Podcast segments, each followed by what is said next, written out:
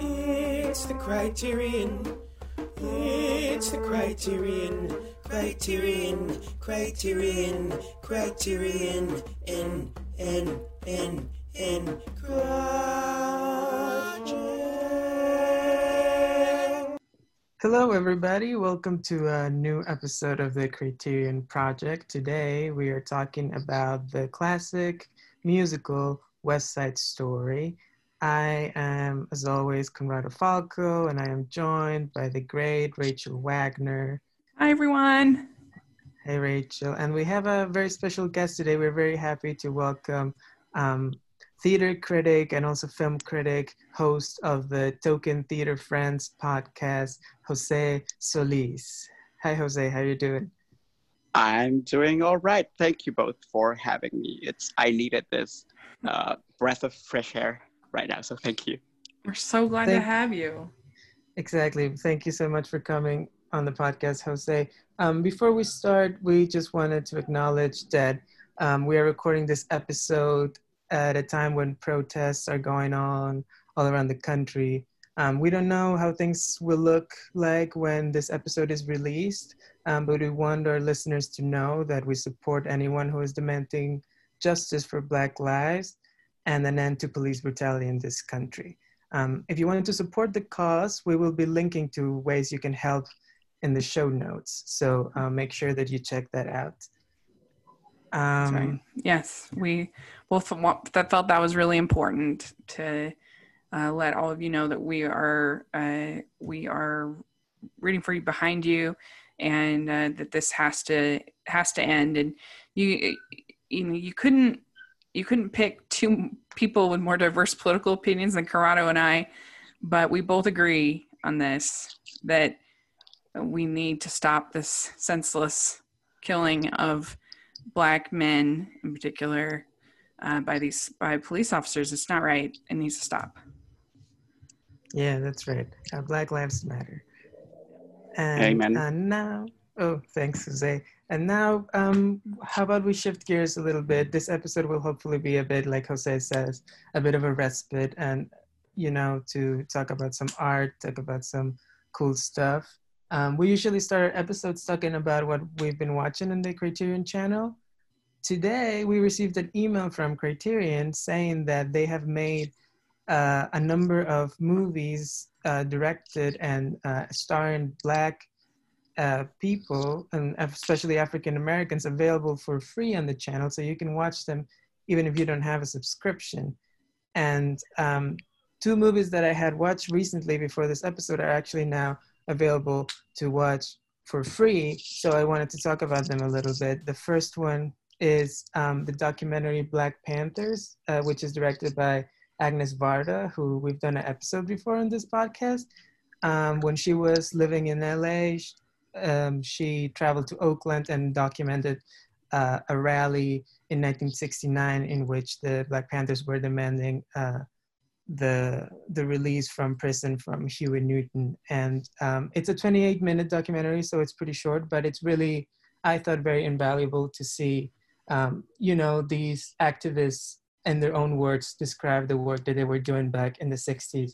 Um, was a little, um, you know, it was a little dispiriting to see how things have not changed that much, but it was also, in my opinion, inspiring to see how so many of their policies and so many of the, their sentiments are still alive, despite the fact that there was so much effort put into silencing the Black Panthers. Um, and the other one is uh, from the 90s, The Watermelon Woman, which is by Cheryl Dunye. And it is a, um, it's basically a comedy about a director who is a black lesbian director played by Cheryl Dunye, who directed and wrote the film as well.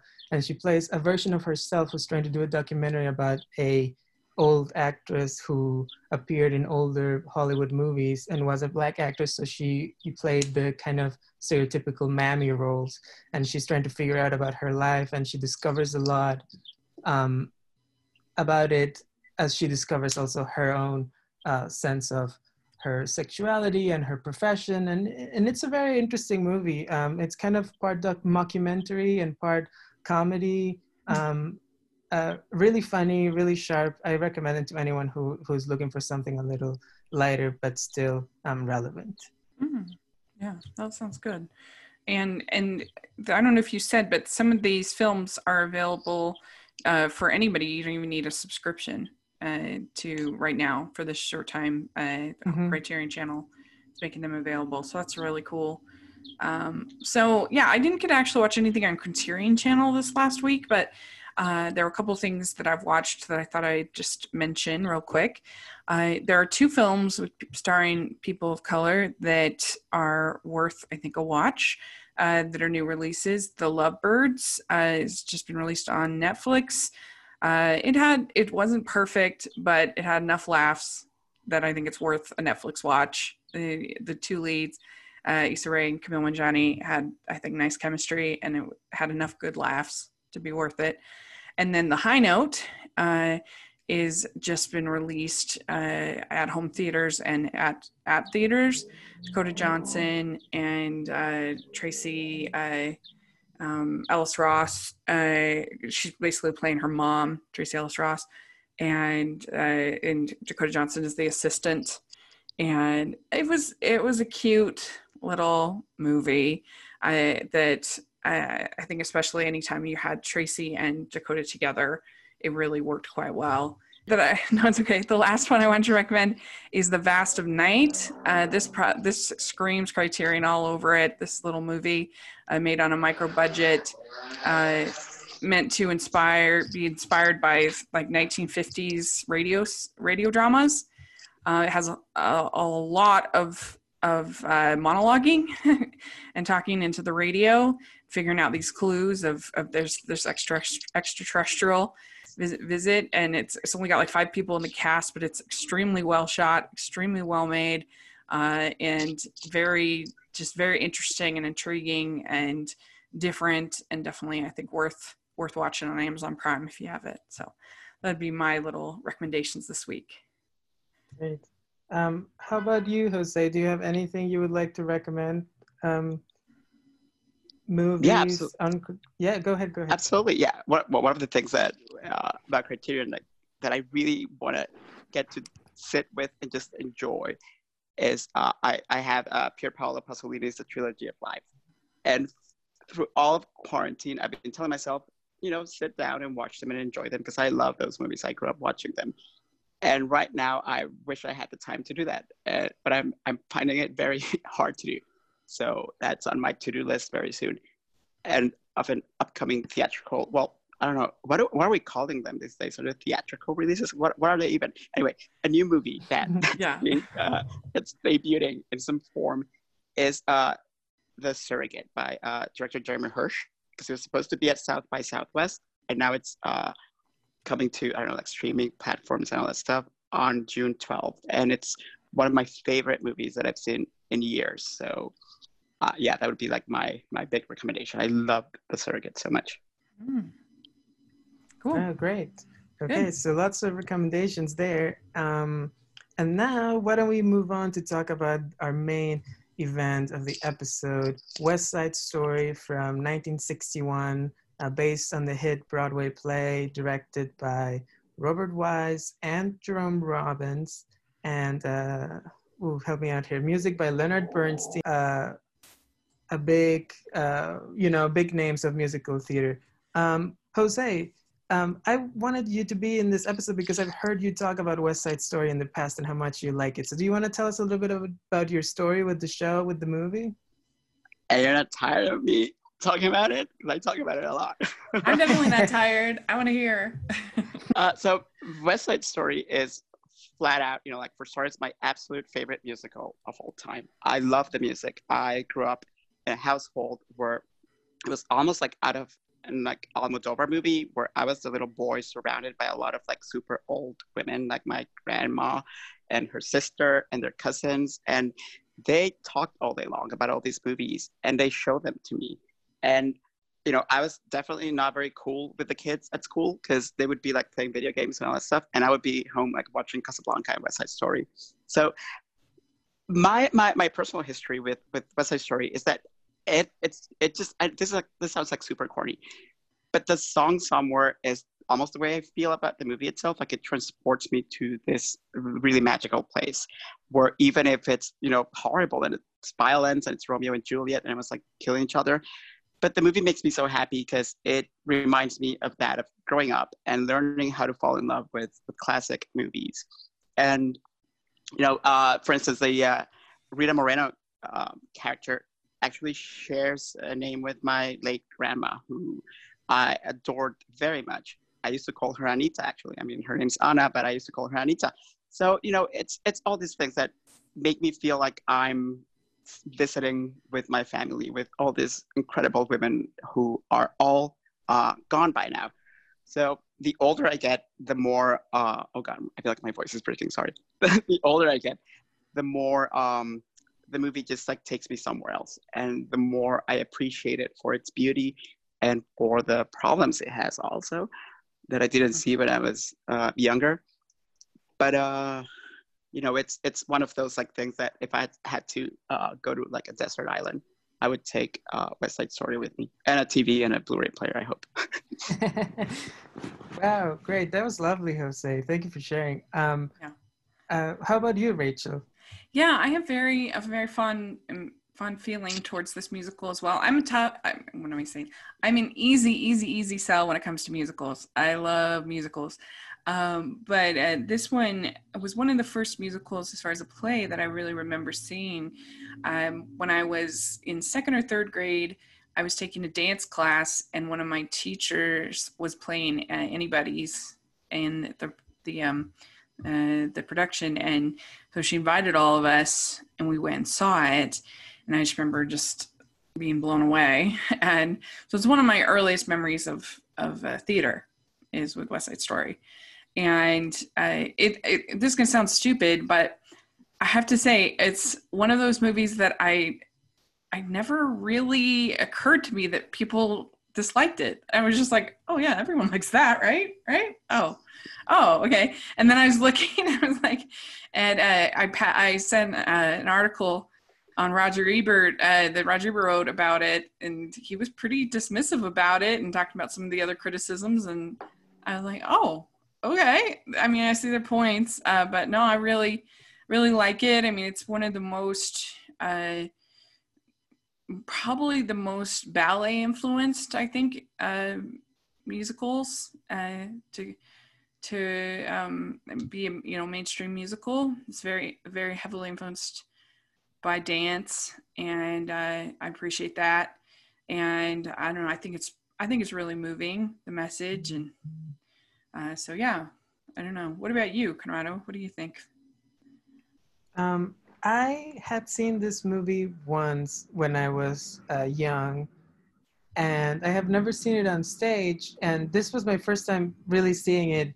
I will say for the first time, really seeing it because you know I was a kid when I saw it for the first time. So I was um, um, uh, yeah, I kind of like you, Rachel. I had heard so much about it. I had obviously heard Jose talk about it and, and rave about it, and and I also had uh, seen some stuff about people criticizing some of its, you know, some of the things that maybe seemed progressive at the time but haven't aged as well, and and that sort of thing. So it was a very interesting watch for me. I thought that um, on the level of uh, the music and the filmmaking, like you say, the dancing, I thought was extraordinary. And also, I thought that the directors do a really great job of um, kind of using the camera as well to highlight the dancing, like especially in the in the opening sequence. I don't know if you guys will agree with me, but you know when they're like snapping their fingers and then like they're kind of running around the city and uh, and then the camera kind of like moves and reveals that the sharks are there or like the jets are there and i thought that was all very dynamic and very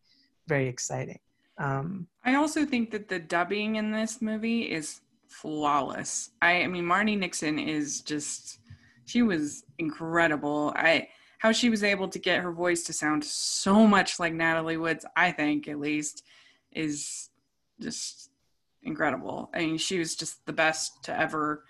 I mean, do you think she's the same person who's in Deborah Kerr in King and I and um and uh, Audrey Hepburn, My Fair Lady? I mean, to me at least, that sounds like such different performances, and yet she was able to make it um, hmm. work. And almost every role was dubbed, at least some. in this uh, in this movie, and I think for the better. I think it sounds so good, and uh, uh, they did a. If, if if people hadn't told me, I wouldn't know. Yeah, I agree with that. Um, I think that the dubbing in uh, My Fair Lady, for example, I feel like it's not. You can I can kind of notice it that it's not Audrey Hepburn really singing, but here Yeah. it's really, um, it's really impressive. Exactly.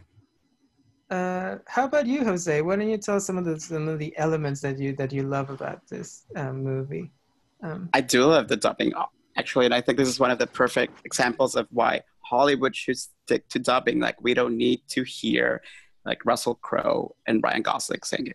Like, exactly. just stop them. Yeah, like we don't go to the movies for realism. Absolutely, yeah. And I mean, if you want something to sound great, just hire someone who Yeah. who who sings great.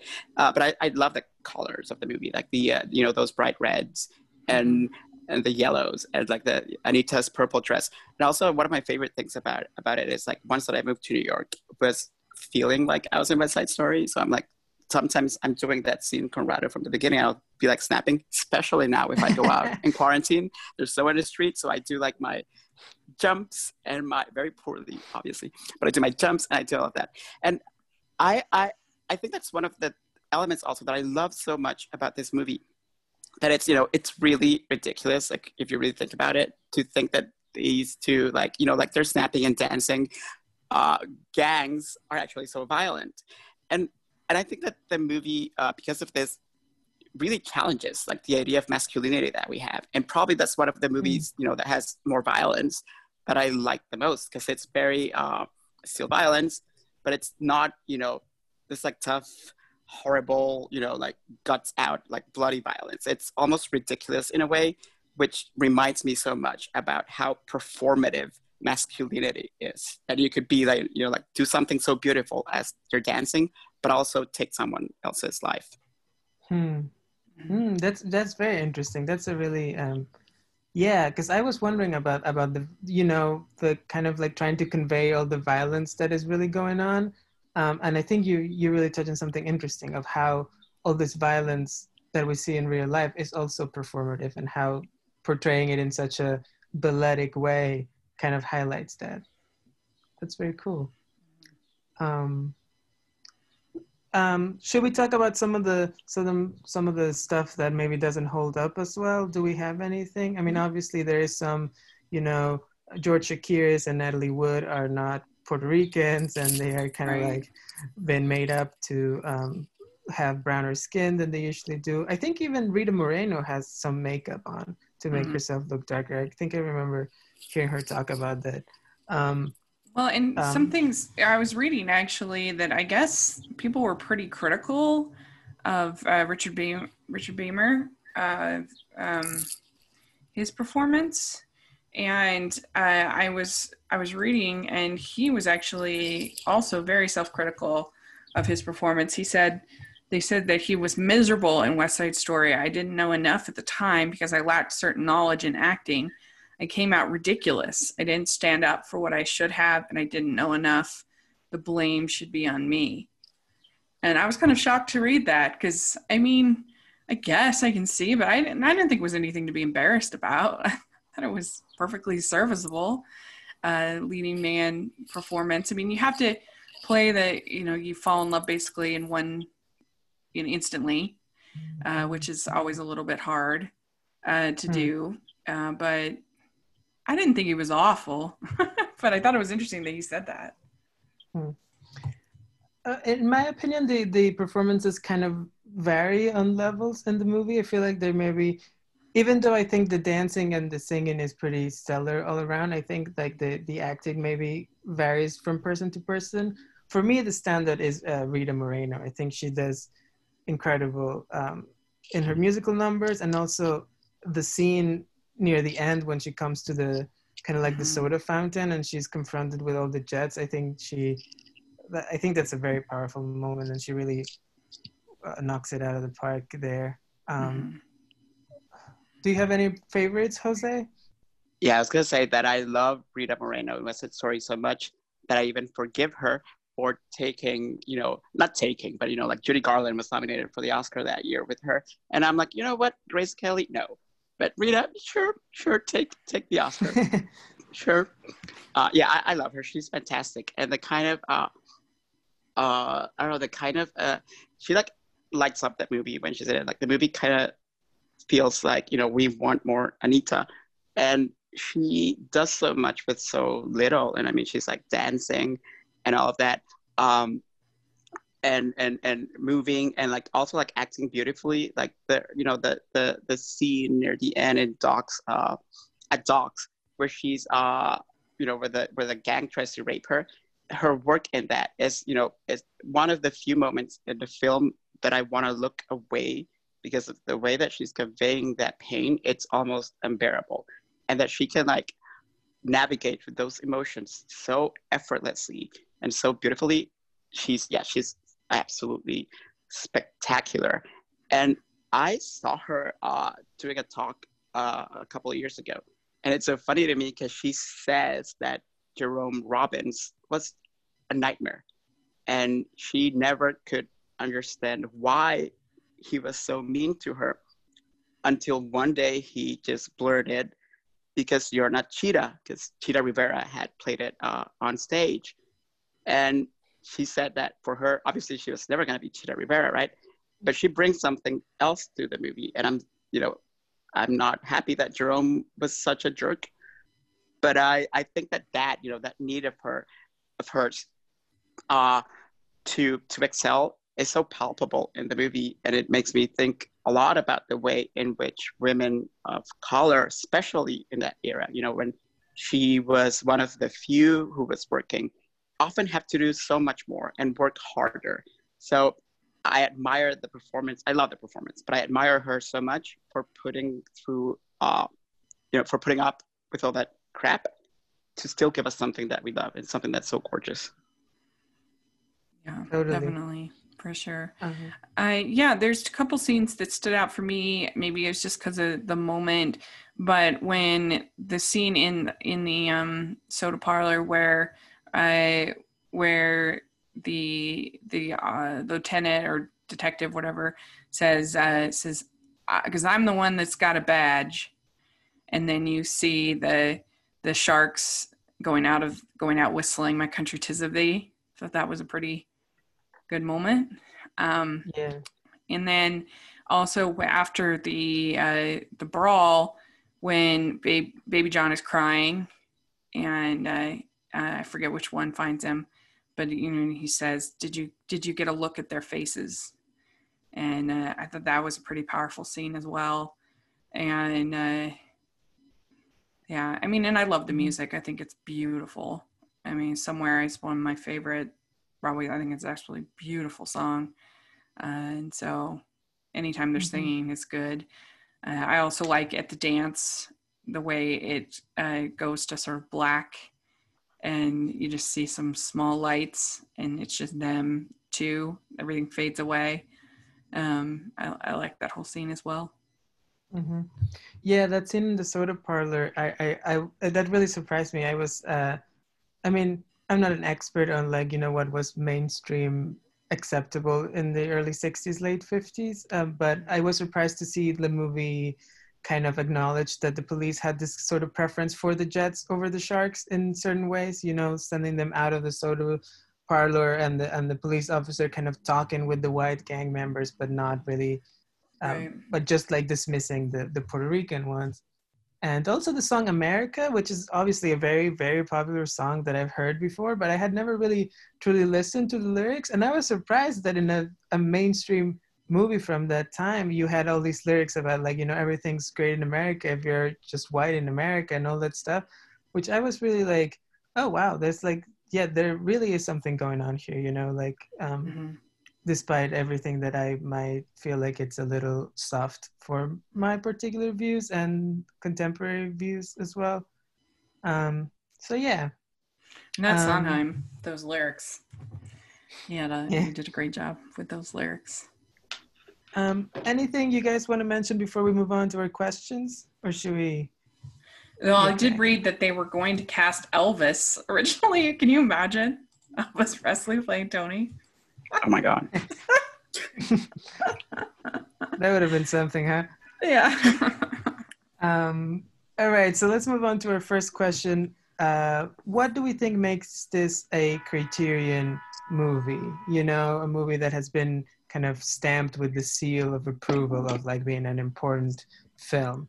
Um, who wants to start? Well, I think it won Best Picture. It, it won a, you know, won ten Oscars. I mean, that alone, I feel like, kind of gives it a certain degree of prestige. Uh, it uh, is was revolutionary as far as the dance. Uh, it, uh, you know, it was a beloved film, so I think it it uh, it was it's on the National Film Registry, so that you know that also uh, gives it a certain degree of panache, I would say. Jose, how about you? Because I want someone to do like a really pretty like cover art for it. I, That's always I- important. yeah, I love that poster so much. You know, it's such an iconic uh, image, right? With the red and just like the the the, the silhouette of the uh, fire escape and the two figures. But I would love to see what someone I don't know does with it uh, and expands on that. You know, like I love, I would love to see someone challenge uh, the images that we associate with the movie. And I think you know someone at Criterion would totally do that. So that's one of the reasons. And the other reason is that I don't, you know, as much as I love this movie, I don't know a lot about how it was made. You know, I don't. I, I've seen like interviews about other things where people talk about it, and usually the uh, documentaries that they have on you know the the regular uh, studio um, editions of the home releases, they're kind of lame because they always feel like very corporate. So I would love to see someone do this like you know amazing essay uh, with interviews on it Yeah. and, and explore like the yeah the you know what you were mentioning earlier, Conrado, like the race issues and how the things that are not okay for us now were extremely probably revolutionary back then. So I would love just to have more context about how the movie was made. Why, especially once I read that what Richard Beymer said, I when I kind of want want to know more about behind the scenes because that was so surprising to me. hmm Yeah, definitely. Um, I think I agree with both of you. That uh, yes, definitely an important movie. Um, also, an important musical on stage, and uh, at a time when a lot of I feel like a lot of stage musicals were being turned into movies in the 50s and 60s, and a lot of them I think didn't translate very well, in my opinion. I don't really like the film version of My Fair Lady, for example. I feel like it's so long and kind of drags. But this West Side Story, I think it's one of the better ones. Um, it's still two and a half hours long, but it really moves. It's really exciting. It has a lot of energy. Um, so yeah, so I think it's really representative of of maybe a kind of movie that is not so, uh, you know, chic with the with the like Criterion crowd who prefers like more artsy movies. But I think this is like a mainstream movie representative of a Mhm. time and actually being really great at it. They also switched uh, Cool and Officer Krupke switched swapped their spots, which I think was really smart. If they'd had during that uh, tense post Rumble, uh, if there'd been that silly song, it would have been so tonally off. Uh, but to have the cool song fits way better. Um, our next question is the crit- the not the criterion, sorry, the pretentious scale in which we rank where a movie fits in a scale from one to ten, how pretentious it is. You know, how like artsy fartsy, for lack of a better word, so that the people can get a sense of the kinds of stuff that are included in Criterion. You know, so what do what do you guys think um, for West Side Story? I don't think it's very pretentious. I think it's pretty approachable. I, I think that there are a couple things that maybe make it a little a little pretentious. The intermission, like that makes it seem and the the uh the long um prologue The overture, you know, yeah. that and uh and and some people are just flat out kind of turned off by dance. Some people just find that alone pretentious. Um, but overall I don't think it's that pretentious. I I give it a five. hmm Um, what do you think, Jose? So this is like a very uh, complicated question for me to ask for me to answer because uh, you know there's like a a lot of people who think that every single musical is pretentious for starters. You know, why are they singing and why are they dancing and all that. So I, uh, I don't know. I'm, I'm trying to be, I'm trying to, you know, like fit within the, the, the range that you gave me for this. So I'm gonna go with a three. No, mm-hmm. actually, you know what? I'm gonna, I'm, I'm also gonna go with a five, but for something different. And it's the fact that, um, it is almost the movie has almost expressionistic elements at times that other musicals that were transferred from Broadway to the screen don't have, and this one uh, does a lot with color and does really incredible things with the editing that separate it from something like My Fair Lady that's very you know very straightforward and beautiful and this movie is beautiful but just their use of color and you know those you know it starts with this big the uh, overture starts with this big red screen, right? And ha- have either of you watched the movie uh, on a big screen? No, I, I I would love to, but I haven't. I don't think I have. I don't. I don't think I so, have. Yeah, so it was only after I after I watched it on a big screen that I was like, holy crap! Because you know, like having a giant screen mm-hmm. all in red kind of is foreshadowing for the entire movie because it looks like the screen was bleeding. So I love what it does with color. So yeah, I'm gonna give it five pretentious points for color. all right. I think I think we're all in agreement. I was also gonna go with something around five, um, for the reasons you guys are talking about, and I and I also think that the um, for Hollywood, the idea of having like a musical that has something to say socially relevant, I think always feels a little pretentious, you know, like I think people mostly associate musicals with, you know, like it's all fun and funny and it's comedy. Mm-hmm. So, um, you know, but this, um, you know, this definitely was trying to say something more. Um, yeah. So, yeah. And, uh, well, well, now we have arrived at our last segment, which usually is we pitch remakes of the movie that we've seen, but there's already a remake in the works for this movie, um, directed by Steven Spielberg, supposedly going to be released later this year. We will see how that goes. But um, why don't we talk a little bit about what we're expecting uh, from the remake or what we hope that the remake will do now that we've seen the the original. Um, yeah. My my greatest excitement for this movie comes in the casting of Rachel Rachel Zegler uh, as the new Maria. Uh, she is just an incredible singer. Uh, her voice is so beautiful. I I don't know whether she's a good actress or not, so that's we're gonna have to see. But if you just look at her YouTube channel, you'll be blown away. She's, in my opinion, she's just a tremendous singer, and so that'll be really nice. I feel like it's we don't often get the musical with because they don't do dubbing anymore. So it's like you end up going to a musical and you kind of have to put up with terrible singing. Uh, but in this one, I'm thinking that the singing is going to be really good, and uh, so that's my my greatest excitement is to see her. Mm-hmm. Um, Jose? So I I am very you know I'm not excited about this remake at all because I as much as I love you know the the people they cast especially uh, the the actor who's going to play Anita Ariana DeBose she's incredible on stage so, so I'm happy that she's going to get such a big platform but Steven Spielberg is such like the wrong filmmaker to be doing a remake of this because I mean I don't think personally. He, you know, he's like he's a really good filmmaker, right? But he doesn't have the you know a remake of West Side Story right now would need some grit and some edge, and I feel like Steven Spielberg is gonna be like too nostalgic. Like you know, I don't like, for instance, how drained of color all the shots that I've seen look. It looks like a beige movie, like it's very muted. And I would have loved to see someone like, uh, I don't know, uh, yeah, I'm not gonna say like Gaspar Noé or someone crazy like that, but you know, like I would have loved to see someone like like Terence Davies even take on the mm. movie because he loves musicals and he loves history and he does have an edge.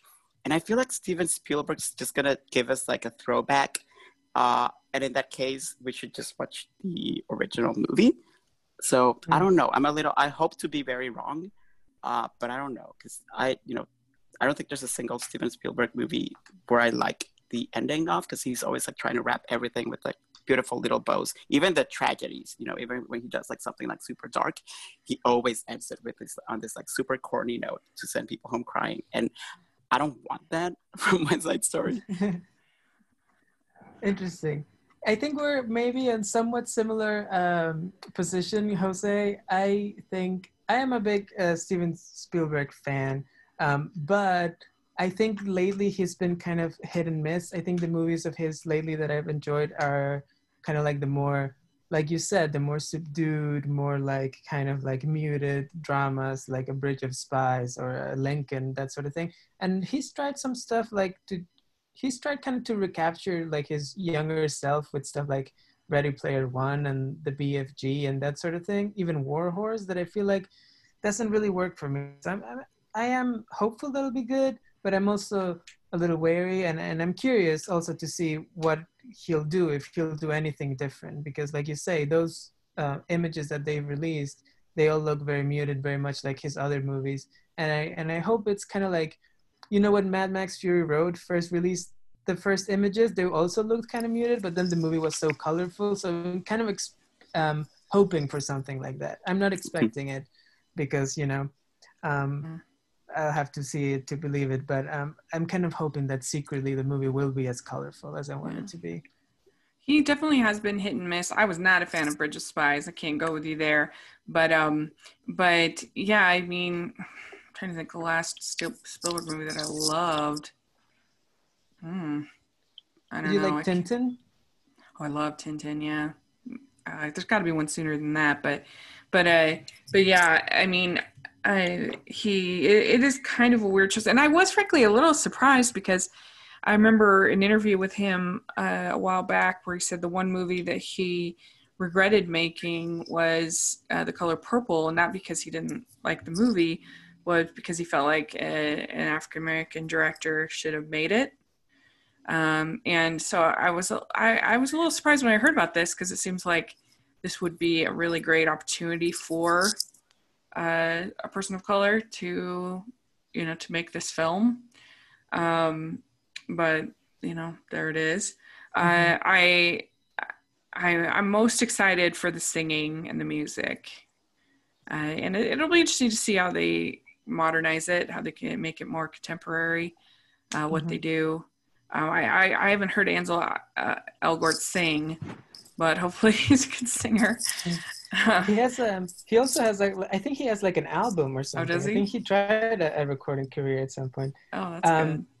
Yeah, but speaking of modernizing, maybe um, this is a good time to ask you, Jose, because you've seen multiple productions of this on stage, so you have a better sense than we do of what people have been doing to try to keep the material relevant and modernize it. So why don't you talk to us a little bit about, um, I guess, your favorite uh, productions that you've seen, or something that you think it's interesting about what they've done.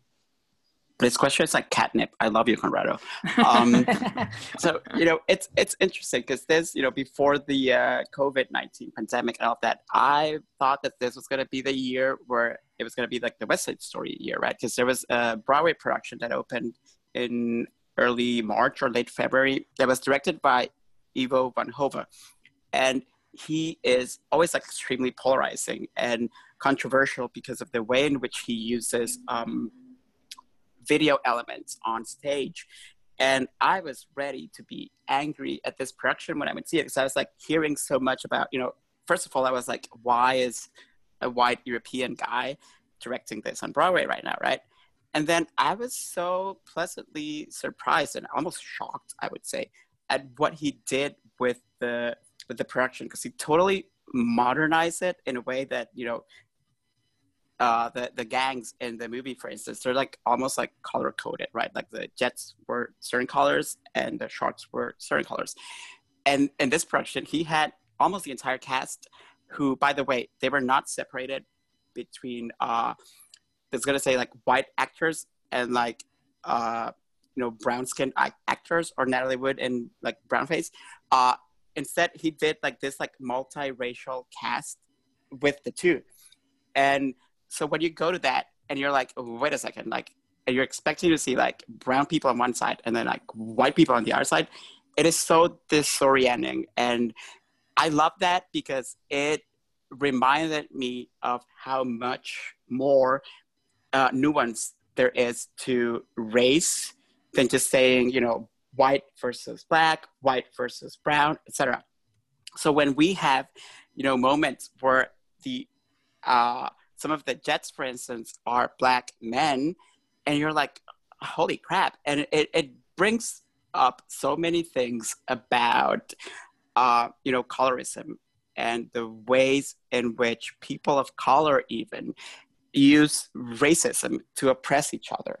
It's like one of my, you know, one of my, uh, uh, sorry, I, I, I got mixed up. Uh, one of the things that it made me think about a lot was in the ways in which racism is a distraction.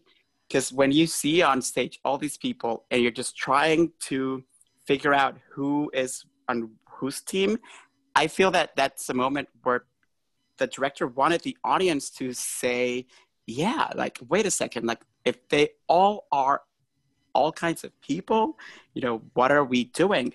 Anyway, and he, you know, Ivo van Hove also used elements of um, Black Lives Matter. He did things on, he mentioned things about like immigration. It was like a very complex, very challenging production. And I appreciate it so much. And I actually even don't know why I'm talking about it so much because that's not my favorite production of it. So sorry. But uh, my favorite production was, uh, excuse me, my favorite production of all time was in 2016 when Carnegie Hall was celebrating some sort of like huge anniversary, right, of some sort. I think it was like either like a Robbins or a Bernstein, or it could have even just been like a Carnegie Hall anniversary itself. So they did something called the Somewhere Project that went on for almost a year, I think, where they engaged the Carnegie Hall uh, Education Department with the New York City Education Department to use uh, West Side Story and Somewhere specifically to educate students on arts and music and all of that and it was a celebration of both the institution and the artist, but also of New York City. So that uh, celebration culminated with uh, three performances, I believe, at a place uh, in Ridgewood called the uh, Knockout Center. Uh, I had never been there before. It used to be an old uh, door factory. I never thought that you know like there were factories for that. But anyway, so it's just like giant, giant, giant, like empty space, and they used uh, non-professional actors. You know, we also got a new Maria at that time, and it was a completely bare bones production where it was there were no sets. Like all they had was a you know like a big like platform, and people sat around it. So this uh, okay, my my my my my voice is gonna break when I talk about this part. So anyway, so they uh, they uh, used a lot of the students that they had been working with. And I believe it was like well over a 100 uh, or almost like 200 students who, in the, uh, I don't know if you know this, that in the, the, the, the musical, when it's not on stage, it's someone else sometimes that sings somewhere. It's not Tony and Maria. Oh. Um, so when the time came for somewhere to be performed, you know, we had been seeing uh, everything else go on as normal. But when they sang somewhere, uh, all this like 200 kids dressed in white, I think, I, I don't remember, uh, holding candles came out, and there was there were almost as much kids singing the song as there were people in the audience, and that song is so powerful that that I think is one of the most incredible experiences that I've ever had seeing live performance. Like I was, you know, I was a mess. Like I couldn't even move. Mm after that happened. And unfortunately, you know, the production never moved anywhere else. Like no one else, like I don't think it was recorded or taped or anything. So it was, it's one of those things that I know I'm going to remember until the day that I die. Like I would not be surprised if that somewhere is like the last thing I think about before I die. Wow. That's so cool. That's powerful. That sounds very beautiful and very yeah. powerful. Wow, I think that's a great way to close this episode. Thank you so much, Jose, for coming on the show. Yes, thank This you was- so much. Such a treat. Thank you both so much. Like I, it, this was like a spa for my heart. Oh, thank you both. Oh, thank you. Well, I Um, have to have you back on for sure. Definitely. Um, Rachel, what are we doing next episode? Yes. So, uh, in our little HBO uh, little uh, bonus that we did, I mentioned that I mentioned Watership Down.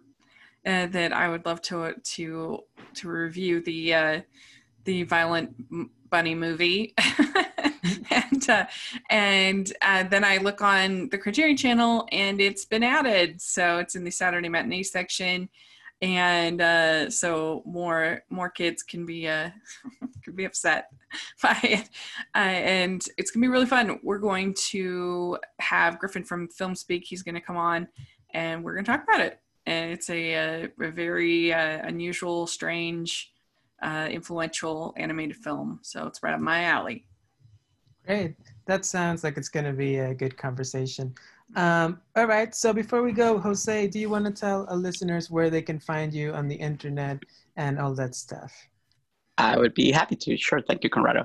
Uh, I'm on Twitter at Jose Solis Mayen. And uh, you can also find me on uh, Jose at Token Theater Friends at, uh, sorry, Jose at tokentheaterfriends.com. I still don't get used to the fact that I have a .com now after my on my site. Anyway, yeah, and also like you can uh, you can read me in a bunch of places, and uh, you can go see my web series and uh, podcast uh, that I do with my friend and colleague Diep Tran called Token Theater Friends at tokentheaterfriends.com. Thank you both so much for for letting me be a part of this. Thank you. Thank and you. I just want to say Token Theater Friends is a great podcast. Everyone um, should listen to it. Very exciting about uh, theater in New York and in America. Um, so, yes, definitely. Rachel, where can people find you on the internet? You can find me at Rachel's Reviews, all over social media, iTunes, YouTube, and on Rotten Tomatoes. So check that out. And also, you can find me at the Hallmarkies Podcasts. Great. And you can find me on Twitter at Coco Hits New York. And we will have all this information about contacts, about how to help the protests, and all that stuff on the show notes. So um, please check that out. Yes, and follow us at Criterion Pod on Twitter. We'd love to have your thoughts.